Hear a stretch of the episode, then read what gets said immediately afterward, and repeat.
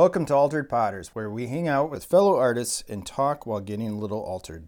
I am one of the hosts, Ryan Myers, a full time studio artist and instructor. And I'm the other host, Rochelle Miller, a ceramic artist and instructor, and this is Altered Potters.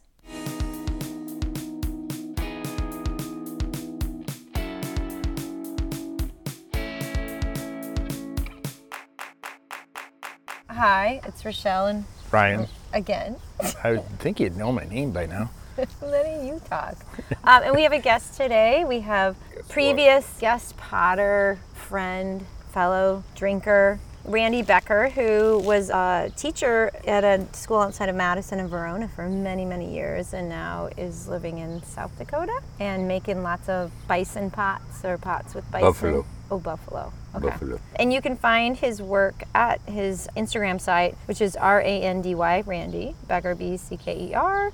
Check it out. They're beautiful pieces. As always, we're going to go around and talk about what we're drinking, what we're drinking out of. So, Randy, you tell us what you're I'm drinking. uh, I'm drinking dark rum by a company we will not name because they're evil and uh, tonic. And I'm, I'm being very uh, incestuous here because timing and life. But I'm drinking out of one of my own tumblers, recently uh, salt fired in Tony Winchester's kiln in Iowa.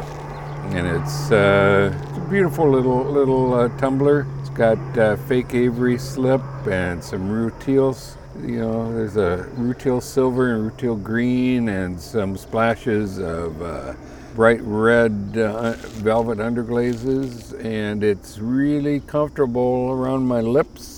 My lips are really comfortable around it. I had a a girlfriend. perfect I, had a, I had a girlfriend like that once. she fit nicely in your hand. She's okay now. so, so glad to be here. We're gonna talk smart and maybe have a little bit of fun. But I'm not responsible for anything I say. or we just have Frank edit it out if it's too if it's too Racy? risque, too ra- ra- racy, racy. Well, Rishi. it's gonna be a lot of, a lot of blank oh my spaces. yeah. Okay, Ryan, take over.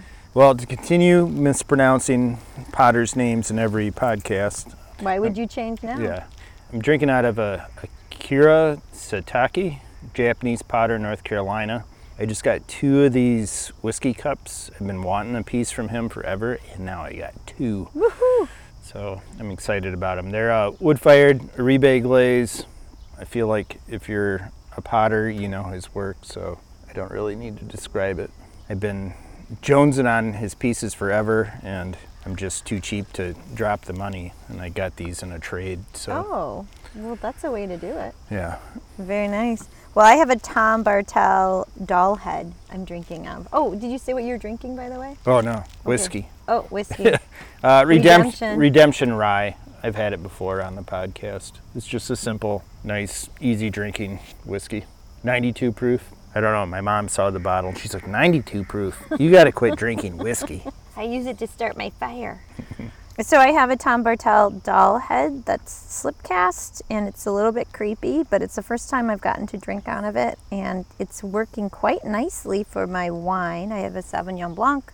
It's nice and white on the inside so I can actually see the color of my wine, which I don't know if it's important, but it's nice. And if you end up in the summer when you get fruit flies who also like your wine, then you can see them right away before you swallow them. Yeah, that's what I was thinking. You still need the proteins.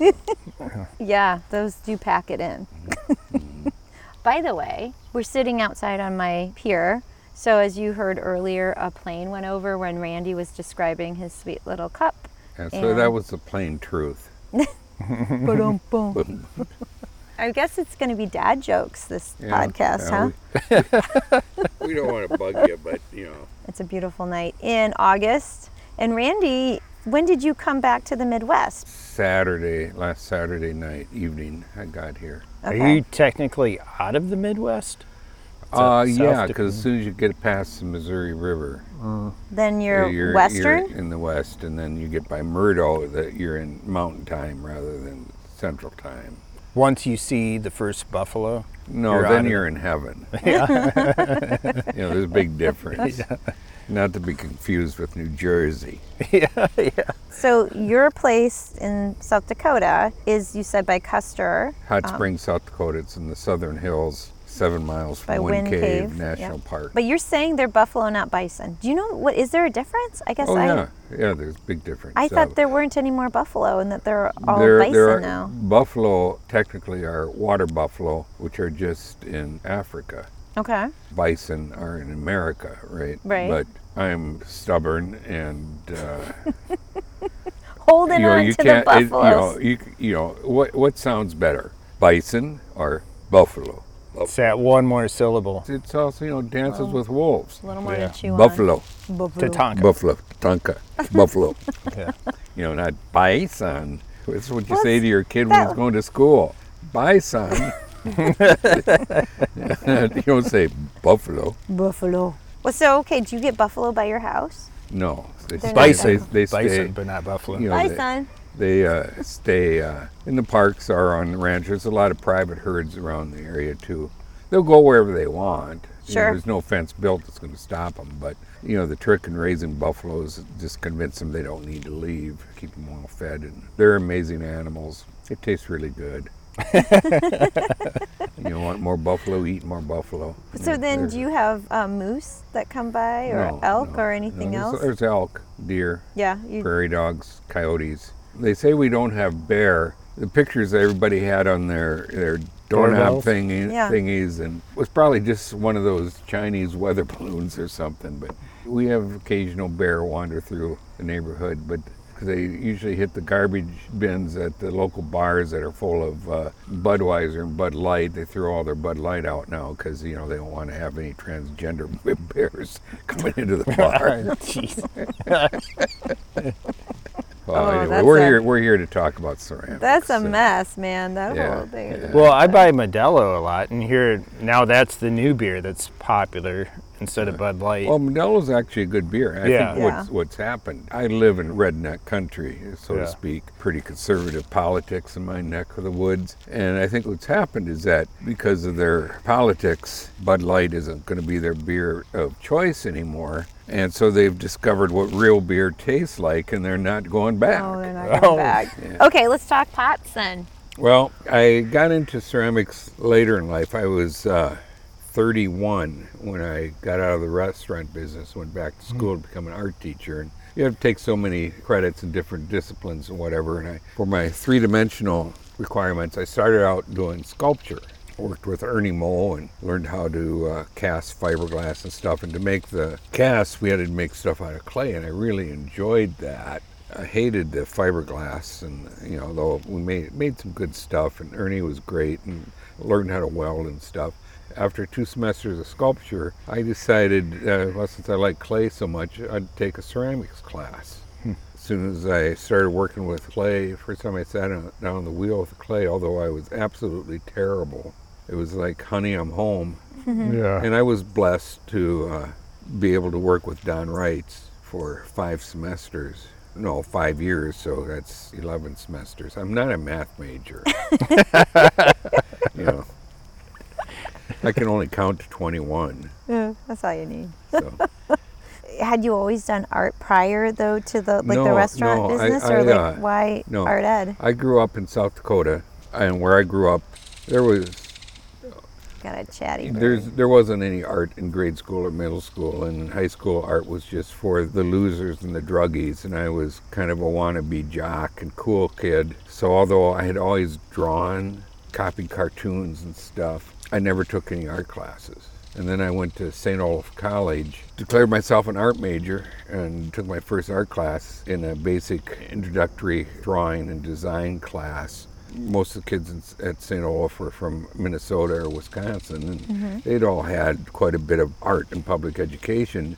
And you know, I'm basically drawing, you know, like something a little bit below a sixth grader, you know, at 18, 19 years old, and it was pretty embarrassing. I struggled, but at the same time, I also discovered uh, sex and drugs and rock and roll, and I wasn't exactly the stellar student at the time.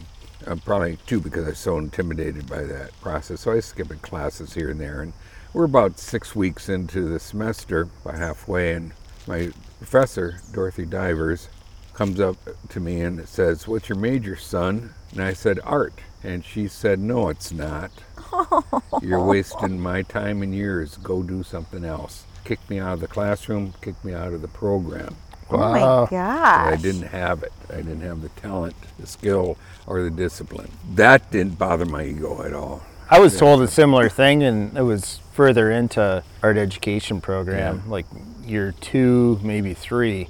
You're not going to make it selling work, and I don't know. It kind of just pissed me off. Where I'm like, well, I am going to do it. you know, like I'm going to work harder. Me. Early on, though, I remember just being so intimidated in those first year critiques, being sweaty and nervous, and kids crying, and like it was intense. Well, Like, and I, I really believe, you know, having, you know, lived through this, I mean, I'm still here. Yeah. There's a drive, there's a need to make, to do. My mother was an English teacher. I grew up with Shakespeare, and I've always been a very good writer, so I switched to, for a major. I got a triple major basically in creative writing, in, in American literature, art history, and philosophy, focusing on esthetics mm-hmm.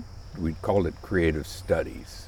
in those three things, you, right away you think of like restaurant business, right? yeah, yeah. Well, I, I, you know, I went to St. Olaf, kept on drawing and painting on my own. I, mm-hmm. I bought a book called Nicolaides' Natural Way to Draw, mm. which is a really good book. It was written like in 1890.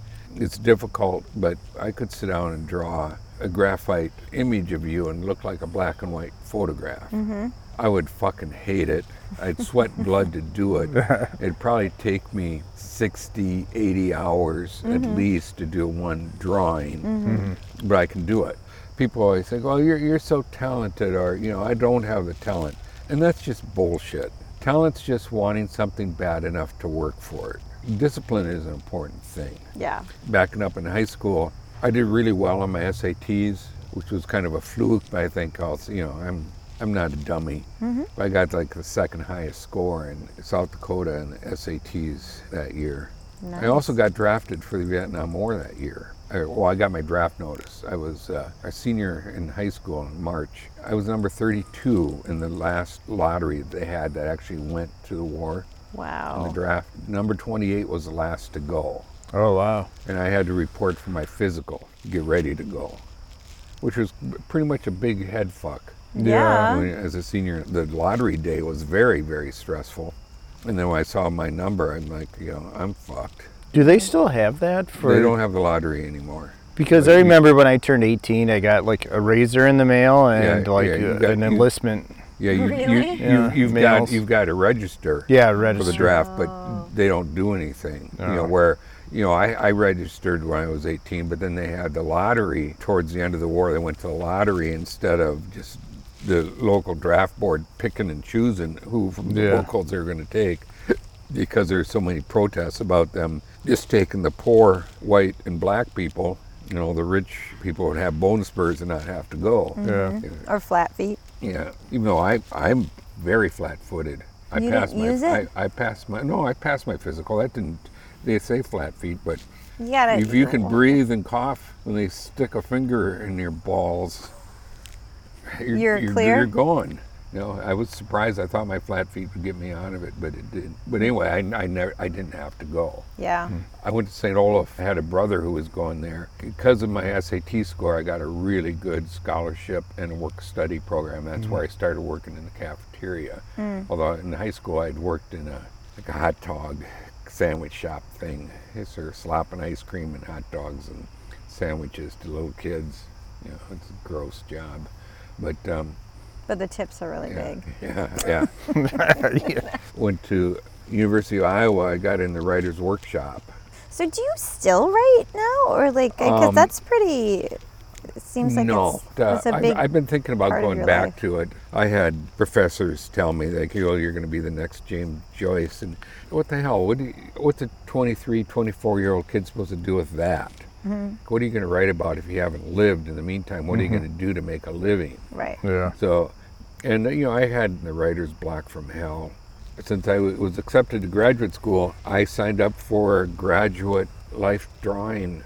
They, It was it was better this time. well, they didn't kick me out. They didn't say no. Hmm. so it was like, great, there I am. you know, in a room with a naked woman, drawing. Life is good. you know, So the naked woman that we drew all, all the time, There was a couple others, but 90% of the time was this woman named Willow who was very hairy. and no matter where I sat in the room, I feel like she would turn to face me and I just had the perfect angle to see right up her everything.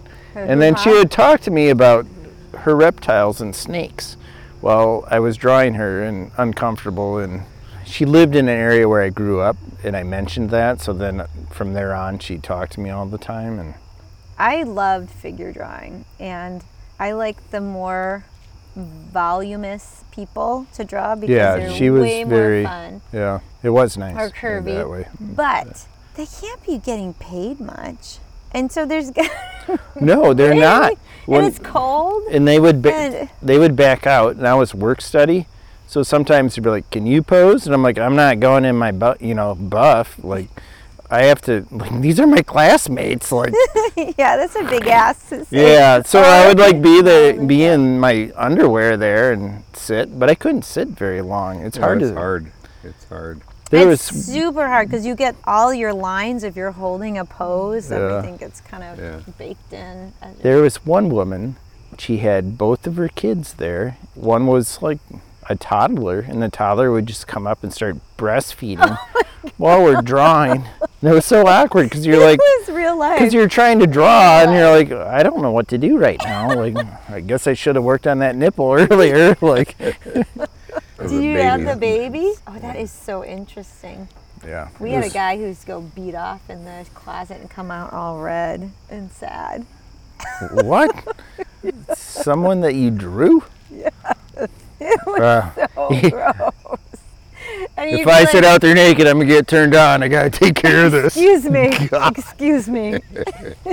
party break. Fortunately for me in Iowa, I had a professor who has showed me a bunch of stuff and Well, what- encouraged me, and I, you know, I did really, I did really well. I got, you know, B pluses and A minuses. But that's so that weird. Like that's what your other professor should have done. That's harsh. Dorothy Divers was a printmaker. Oh. And this takes me back to ceramics. In ceramics, you can't be a control freak. You've got to be able to work well with other people. Mm-hmm. You know, literally, you know, probably thousands of people I've met in all the years I've been in the clay world. There's only a handful of people that I think are jerks. I don't want, or bad luck, bad Mm-hmm. medicine. You don't want to be around them.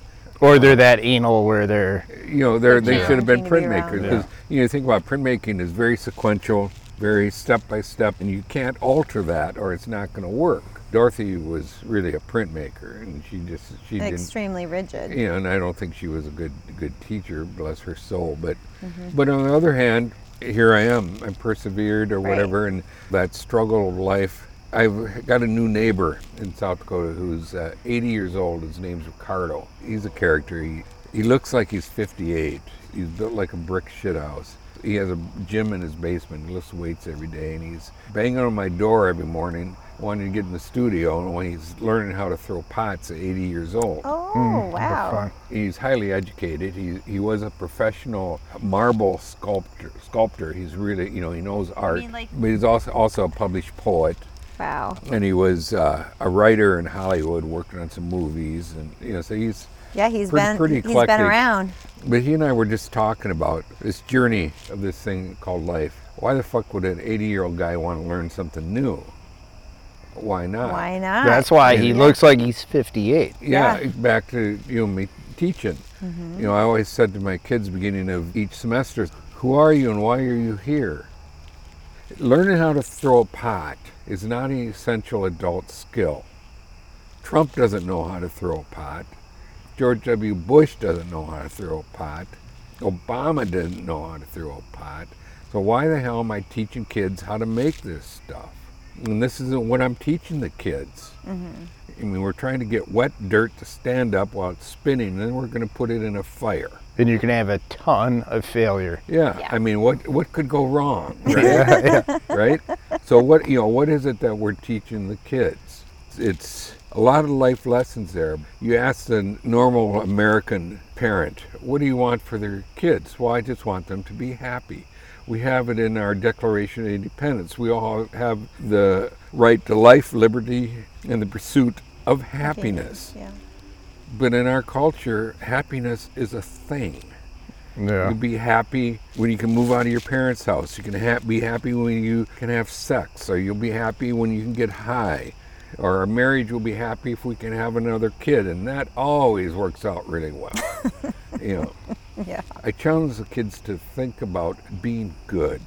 Well, when I subbed for you, when you had your knees done, it was insane how loyal like your students were, and even like the early, you know, the the ones that had your class for the first time, the freshmen and stuff like that. You weren't there very long in the semester before you had your surgery, but they were still the ones that got it, got it. Yeah. And some of the other ones, like while I was there, it took a while to get through to them, but then by the end, I'm like, well, we need to like just skip right into the next semester, and you need to take more clay right away. Yeah. And the atmosphere there was amazing. great.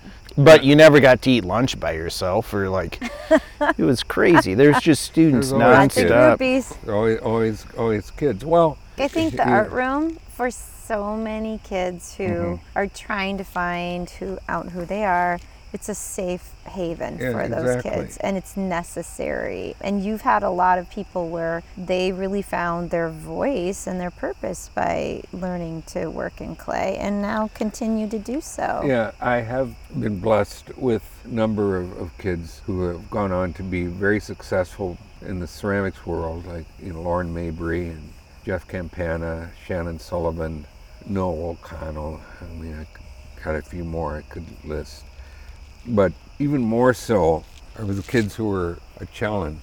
Just this trip, uh, one of the one of the students I, I had, um, you know, he was just a typical high school boy, very full of himself. Occasionally threw a good pot. You know, we had watched a video on Don Reitz, and Reitz had said in the video, if you ever think you've thrown the perfect pot, you're dead as an artist. You should go sell shoes. And you know, this kid said to me, I've thrown lots of perfect pots. What are he's talking about? you know, and I said to him, "Oh, you're going to learn it one way, or you're going to learn it the other way." You know, it's just, you know, we we butted heads a lot, and he was full of himself, as most teenage boys are. It's like uh, Mark Twain said when I was 17. My father was the dumbest man on the planet. When I was 21, I was amazed at how much he'd learned in four years. Yeah, that's a good So anyway, this guy contacted me. I was here, and he, I met him couple nights ago. He's a librarian, a teacher, and he's got kids of his own. And he's apologizing for me for being such a dickhead, and that all the things that I taught him besides the clay are what's influenced his life the most. Mm-hmm. You know, and those things are, are really important. Well, you took the time to know your students. Yeah. I would come back after teaching and talk to you about Yeah. the students, and you're like, oh, you know, this is what's going on in her life. Not that you need to know this, but you need to know it. And, Yeah. you know, she's just getting through life. Like, she's doing all she can to get through Show the up. day. Yeah, and that's why I always made it a point to greet everybody at the door. Mm-hmm. You see how you're doing, and you know. But on the other hand, you never know what you're doing. it was my uh, second year of teaching. I had a class from hell. It was 26 kids in that class. 14 of them were special ed, and, Wow. and six of them were at risk. One of those at-risk kids was a, a short little Hispanic guy, so he had the short man Complex, yeah. going on where he was angry and one, and then he also had this real macho thing. And he would come in class every day and walk around the room and physically touch every girl in the room. Oh no. And everybody, you know, it was real uncomfortable. You know, it's like you, you can't do that. yeah. He was uh, very disruptive. A couple times during the first semester with him, we had physical fights. Like he, once he came over a table and jumped me on my back and my started gosh. pounding me on my head. And but he was such a little shit. I mean, I'm not a big man, but he was such a little shit. I was able to kind of stiff arm him, hold him up against the wall. Somebody, we didn't have phones in the classroom at the time, and so somebody would run out of the office and get one of the principals to come help me because he was kind of semi-special ed, they never kicked him out. You know, he gets suspended for a few days. Well, they probably didn't know what to and do what- with them. whatever. And my desk was right by the classroom. There's a big picture window, so you could sit at my desk and look out into the classroom. He was so disruptive. I often had to have him sit at my desk because I just couldn't have him in the classroom. Mm-hmm. And I tried everything that I knew in my restaurant business, like when I worked at the Madison Club. One time I had 22 Cuban dishwashers working for me, and I didn't speak Spanish. You know, I know how to manage people and watch people and deal with people Right. through that all the years of working in the restaurant business. I tried every th- trick I know trying to reach this kid. And the little background of the kid is that his mother was a prostitute in uh, Las Vegas, and he'd come to Madison to live with an aunt or somebody, you know, to get away from the gangs and stuff. Mm-hmm. And at that time, the big introductory Art One class was a year-long class. We're just starting the second semester, and he gets busted for having a knife and a bag of pot at school. What year was this? This was uh, 89, 90 mm-hmm. maybe. And so he actually gets arrested. Mm-hmm. And, you know, he's in some sort of juvenile halfway house or, you know, he's supposed to be going to court. But he escapes and disappears. Nobody knows where he's at. He's gone. And uh, getting towards the end of the school year, it's in May. The girls in my class are all standing outside my classroom crying. And I go up to what's going on, and they tell me that this guy, he had uh, been killed, that he had been shot in the stomach in a gang fight, gang thing in Las Vegas. He had gone back to Las Vegas that. to find his mother, but he had mm-hmm. been killed. Mm-hmm. I remember thinking to myself, well, you know, I tried my best. You know, it's just it's very sad, but I knew in my heart I tried my best. And mm-hmm. so you move on, you deal. Okay. Fast forward to 95. We just built the new studio. School hasn't started. It's a day or two before school. I'm working late at night trying to get the room set up, getting everything moved in. I'm putting stuff away, hanging up. And it's after five o'clock. And hardly anybody's in the building. And I look up, and who walks in the fucking door? The old student. that kid. He's growing about six inches and probably put on 120 pounds of muscle. Uh-huh. right? My first thought keep a table between us. Yeah, you don't know what you're Yeah. walking into. You know, like I was, I was fearful. Yeah. You know, we were, I had several fistfights with this little kid. I thought you were dead. I heard you were shot in the stomach. He said I was. He pulled up his shirt and he showed me the scar. The scar. Wow. Ooh. You know, and I said, well, I'm glad you're alive, but wh- why are you here? Yeah, Yeah. And he said, Well, there's somebody I want you to meet. And so he stepped back on the hallway and he waved. And this young woman with a baby comes walking in. Aw, And this kid tells me that he's he's become cleaned a up his life. He's working as a construction worker in Milwaukee. And he wanted me to meet his wife and his kids and to thank me for being the only adult in his life that ever cared for him. Wow. It, it profoundly affected my whole career.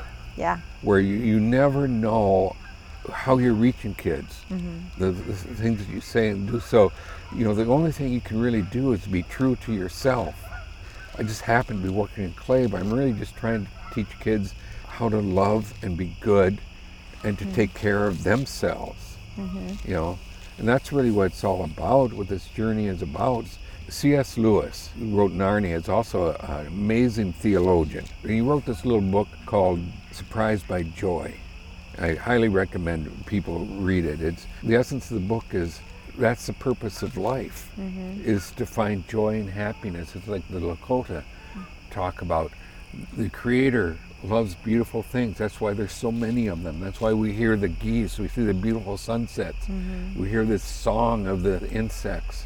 Life is full of beauty and joy if you just take the time to notice it. And that's why we find joy in making wet dirt stand up. You brought that around. I'm Yeah. impressed. Well done. Well done. That's why I get the big money. Up against the wall, redneck mothers. mothers who have loved your son so well. He's 34 and drinking in a honky tonk, kicking hippies' asses and raising hell. He's- he was born in Oklahoma. His wife's name's Betty Lou Thelma Liz. Is he was Dave raised Allen Cole song? by his mother. Can't help the way he is. Pretty good, huh? Yeah. Yep. What can't you do? Walk on my hands. When I subbed at Verona for you, there was a brief time where I'm like, I can actually teach public school if I can get into a space like where you taught and Yeah. what you built.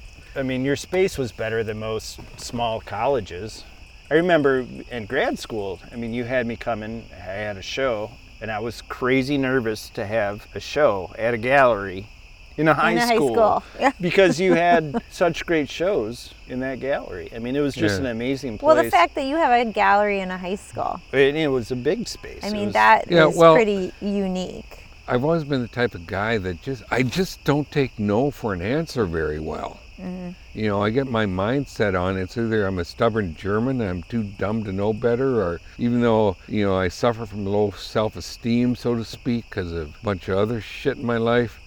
No, you figure it out. Because my, my mom was a school teacher, my dad was an accountant for the state of South Dakota. I understood a lot about how the game is played. In college and high school, I learned early on, figure early on, if you want to succeed, you ask a lot of questions of your teachers and professors and you agree with them and they think you're really smart.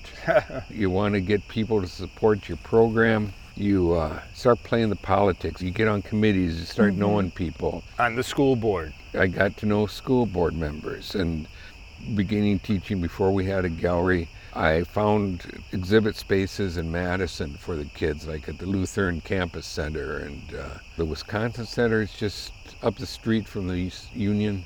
They'd let me you know, put up shows and we'd have openings. And then I started inviting artists to come in and But you kind of showed them I- the value yeah, of and, all and- of that. And, I politicked. You know, I got up to school board and challenged them. It's like, how many tens of thousands of dollars do you guys spend on a basketball court Mm-hmm. or a football field? And where do the arts get display? You have an auditorium for concerts and theaters. What do the arts get? Hmm. You know, a bulletin board in the hallway.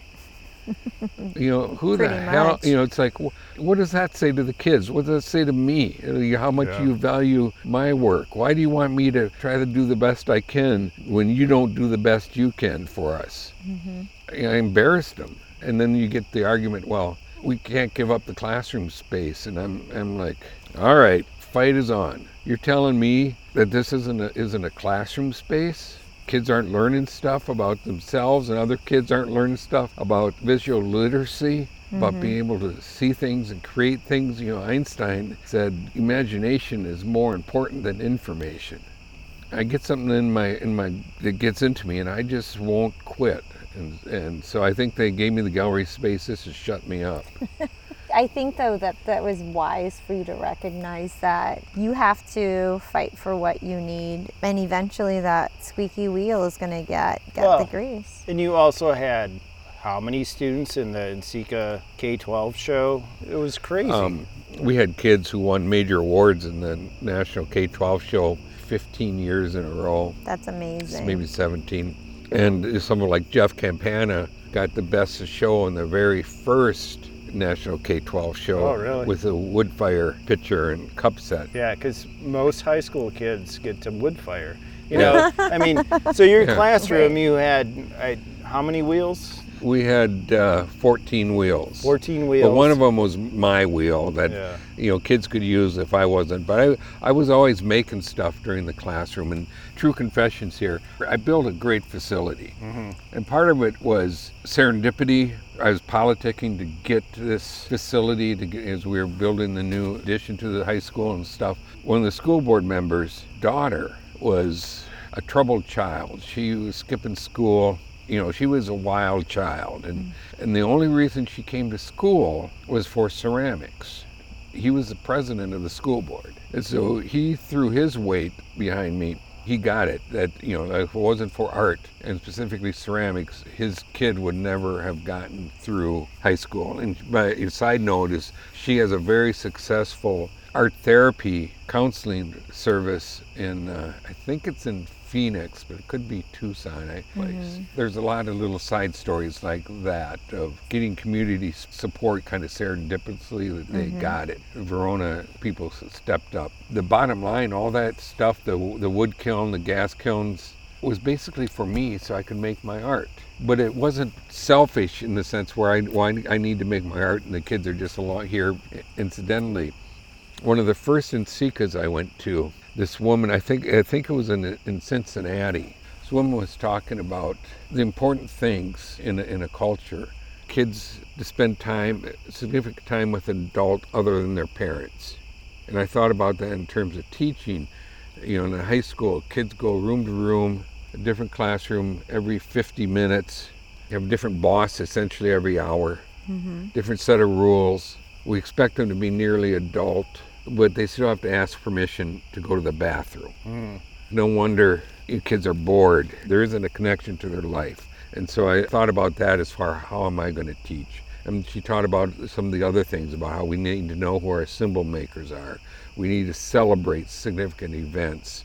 There's important things about our food. Most of us can live our whole lives if we choose to and never touch the earth. There's always going to be something between us and the earth. And there's so much energy, so power, and life that comes from the earth. Clay artists, we dive into the earth, we immerse ourselves into that feeling of the dirt.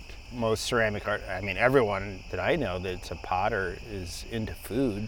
Yeah, Yeah. yeah. Yeah, Well, you look yeah. at the vessel, it's of service. Yeah. You know, Reitz always talked about that. Pots have attitudes. It's oversimplifying, but it's basically fill me up and use me, or closed in and it's like, what the hell are you looking at? Yeah, yeah. you know and then the other thing i think about i taught the kids is it, there's no right or wrong answer but this is an important question as, as a ceramic artist to ask yourself what's more important to you the space that's created by the clay that's wrapped around it or the surface of that clay and that will inform a lot about your decision making and what you're what you're trying to do it's just an awareness that you should have Reitz and Breckenridge were classic examples of the of the opposite poles of that. Oh, yeah. Mm-hmm. You know, where Reitz was very romantic. You know, his pots, a good pot is it's like a skin stretched around the, this breath. It's, Yeah. it's you know, it's mm-hmm. filling itself up with life, and Breckenridge is like, I just need something to put some color on.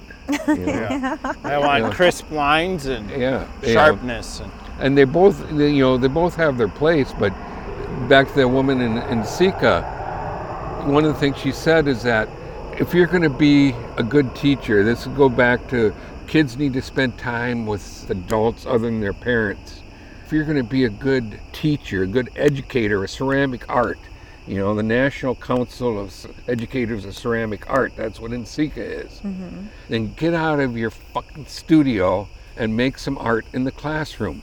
Kids should see you making art. They should see you making mistakes. You know, it Yeah. should be a participatory event. If you're an English teacher, write poems with your kids, do stuff. You're a history teacher, don't just read books. Go out in the community and record history. Talk to people about their histories. Er, You know, that's why I designed the facility that we had because I always wanted to be making art, and I did, and I always included the kids. One of the things that inspired me, I was, you know, in my 30s, but to undergrad.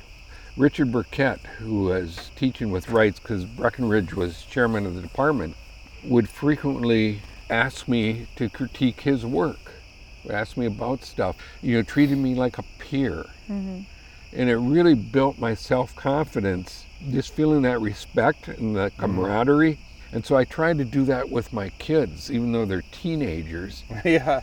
You know, I still amazing. treated them just like people who have feelings, emotions, and ideas. You know, although a lot of times my pots speak to me, hey, dumbass, I need a stripe over here. Right. You know, one of the tricks I learned, especially I got an obnoxious kid who just won't shut up, just just a jabbermouth, annoying. And so I go, what do you think?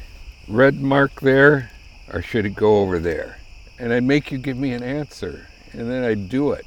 It's like all of a sudden now, Now we have a, we have a relationship. Yep. You know, I've shown you some respect, and now you've got to show me some respect. Mm-hmm. You're talking before about just that atmosphere in my classroom.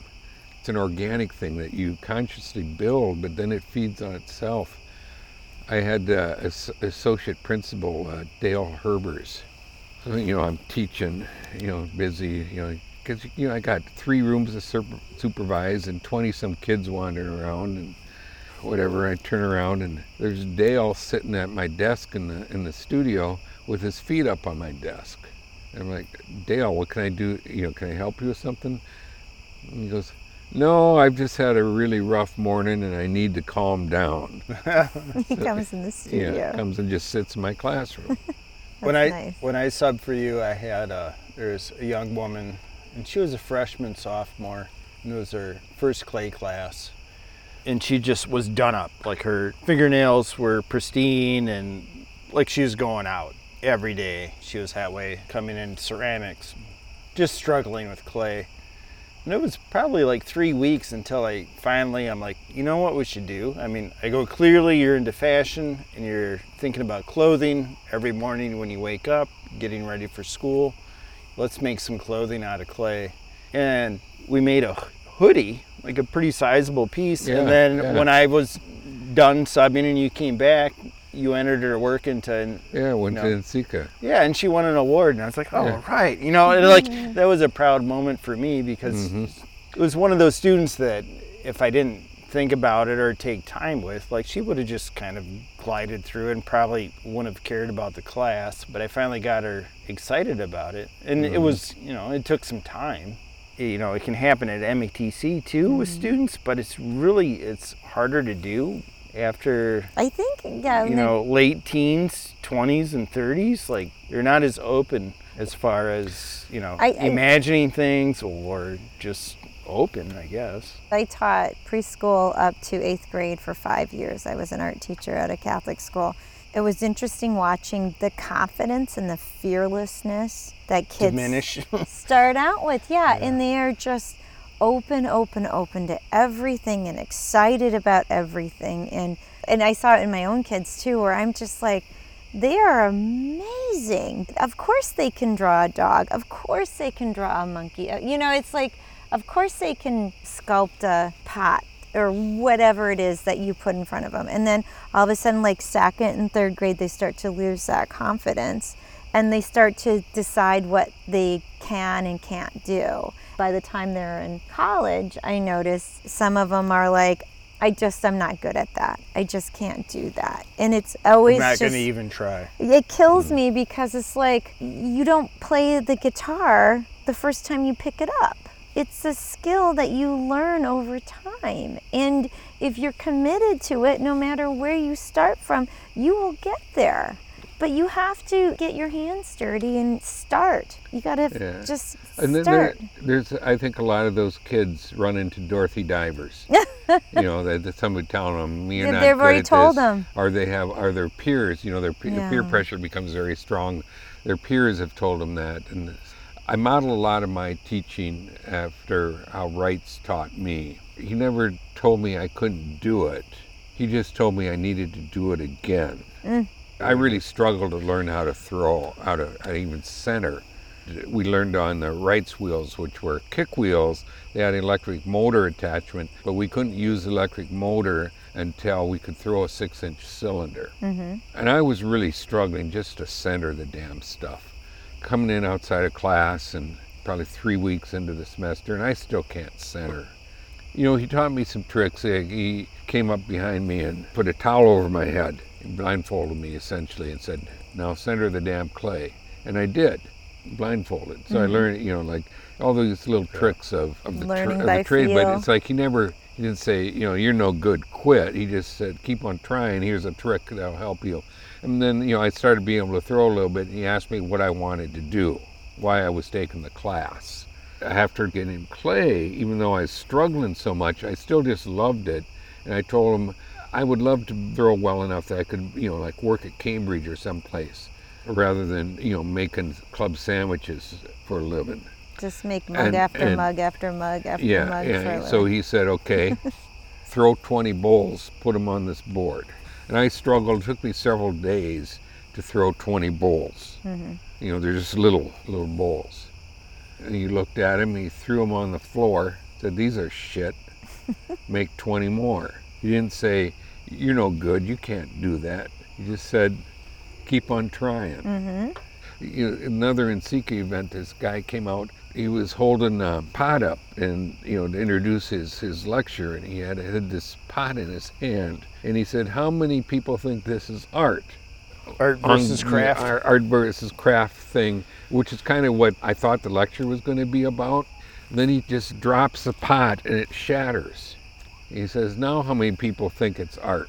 It was a wonderful lecture. The essence of it is this is not art. The pot itself is not art. It's an artifact of you making art. Mm-hmm. What's precious is not this. What's precious is you, your experience that you have feeling that clay, pulling it out of the kiln, all those different steps of the process To using it. to using it. Yeah, to- I was just gonna and, say, it and goes to sharing the- and sharing that with someone else, Yeah. and knowing that you're enriching their lives. It's kind of cold outside, but I just got goosebumps when you were talking about that. Yeah. like that's Yeah. great. That's Yeah. I mean Yeah. that's perfect. Yeah. That's the way I feel about and I don't even know if I knew I felt that way until this second. I mean, I grew up around antiques and artifacts and things and I'm always like I want objects that are around that have a life after my life is done.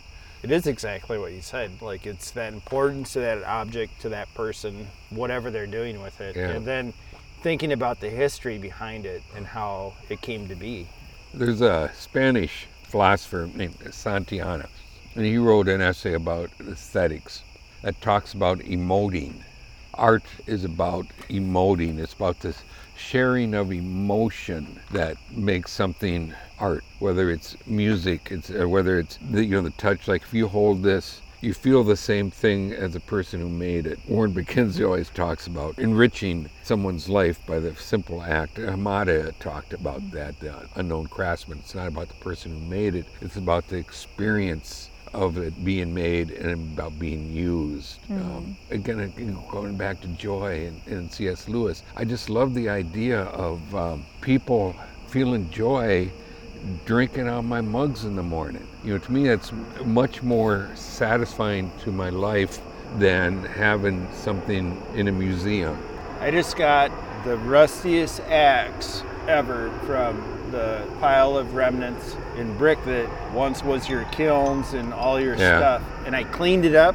I didn't sharpen it all, but I just cleaned it up. And I've been using that axe for three weeks since I got it. And I'm like, oh man, this Cool. axe has split so much wood. Yeah, it has. That's a story. And it's a super nice axe. And I was really excited to have it. Was- objects are amazing if you take time to When I first started teaching in Mukwonago and Verona, making pots, I wasn't satisfied. I didn't feel like a real artist because I, I wasn't in any galleries. You know, if you're a real artist, you're selling your work in galleries. Got up the courage, went to this gallery in Lake Geneva, showed them my slides, li- you know, whatever. And she started representing me and selling. We selling, should probably tell, selling like, stuff. if people listening are younger than the age of 40, slides were for. no, I'm just joking.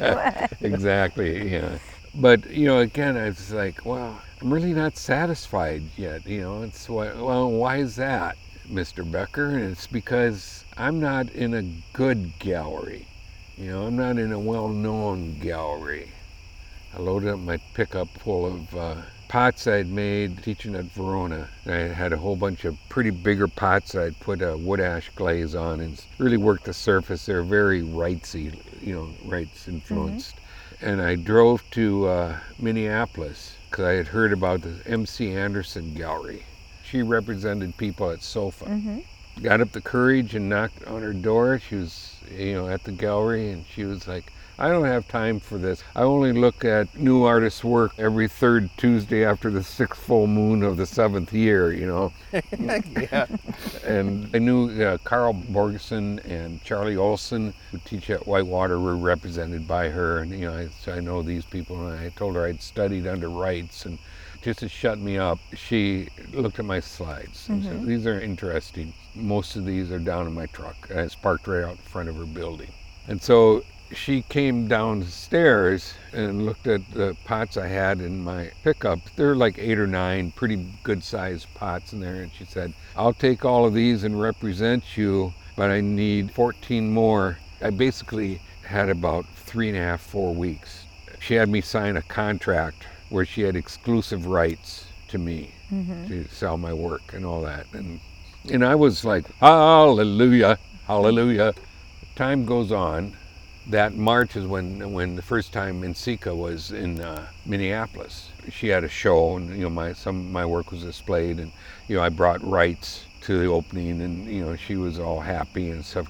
Got lots of pictures of Reitz and I and her standing by my work and all that shit. And she hasn't sold anything yet. It's been you know five six months. I haven't gotten a check, but uh, I'm still happy. I'm you know with the, I'm running with the pissing with the big dogs.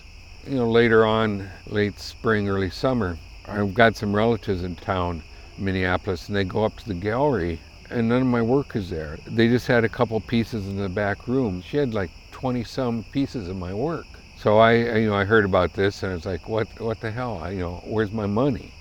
I drive to Minneapolis. Long story short, there's fine print in my contract where she had the right to rent out my work. My work was like at General Mills and 3M Oh, Oh, and no. Honeywell, Well, not funny, but you know, and she was getting a monthly stipend. Stipend. oh Stipend my for that. gosh. and I was getting nothing.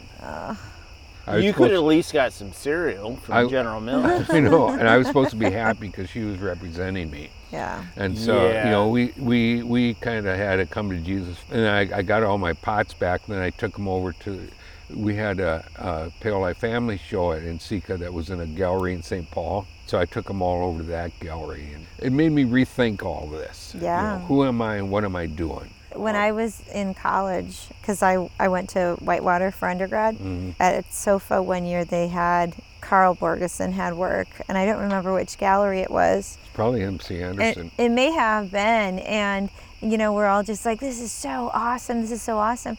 And one of his teapots, they had lost the top to, and he used to make mm-hmm. these really prominent tops or lids that really completed the whole piece, and it was missing. And we were overhearing the gallery owner bullshitting to a buyer that it was intentional, that it wasn't with a lid. And it was so, so interesting as a student to say, oh, it's not always about the integrity of the artist. Yeah. They're making a buck. I was in a gallery one time. I brought a carved jar and a carved teapot. They sold the carved teapot with the jar lid, and then I had this jar with a hole in the lid, you know, because it was the teapot lid. and I get there, I'm like, why is this messed up? And they're like, oh, we sold the teapot. And I'm like, well, you fucked this up. and you're like, oh, sorry. Um, well, we can give you a, you know, a quarter of the price of the jar. And I'm like, no. And then I had a sculpture one time, and it was it was a wall piece, church basically upside down, and the double steeple door was actually like a cooter. Mm-hmm. So there was a naked woman on top of the church, and it, the church was upside down, and the door was vagina. Mm-hmm.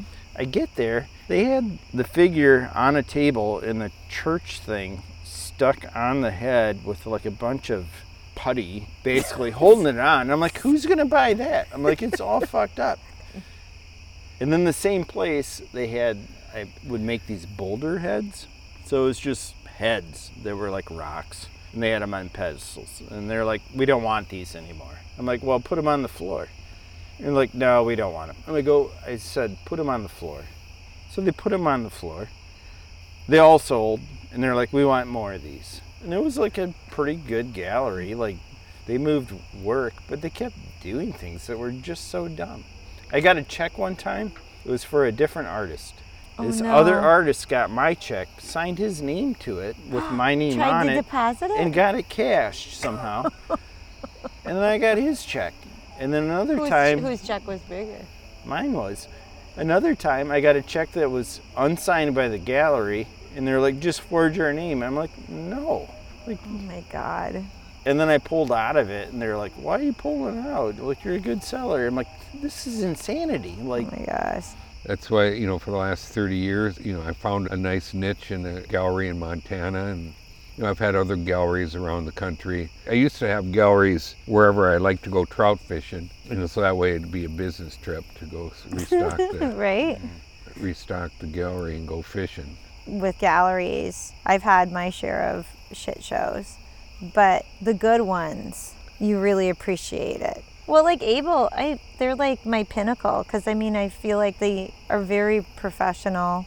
They respect you, they respect the work, and they respect their buyers. Those are people I'm happy to have them take half because they've earned it. well, and they're artists, and they know the deal. When they work hard. Yeah, they're on your team. You're all on the same team. Okay, we have to wrap this up because it is just getting darker and darker, and we're going to hear more party boats coming through the river. You guys out there in Podland, you, you're not going to be able to see us talk anymore. It's so dark. Let's wrap it up and talk about what's altering our world. I'll tell you what's altering my world is this transition of life. You know, I'm going to be 70 years old in just a couple months. In some ways, I feel like I'm still 18, trying to figure out what I'm going to do when I'm going to grow up. And then I say to myself, well, you dumbass. You know, it's taking you 70 years, but don't grow up. My dad, he thought he would be dead by the time he was 75 because all of his brothers and sisters and his parents had all died by the time they were 75. And my dad was a grumpy son of a bitch most of his life. But by the time he got 75, he kind of mellowed out and started being a decent person he could have a conversation with. And um, he said, he, you know, the first thing he, he did every morning was uh, get up and check the newspaper and make sure his name wasn't in it, and then look around the room, make sure there weren't any candles burning, and then you'd shit, shave, shower, and thank God for another day and just enjoy life.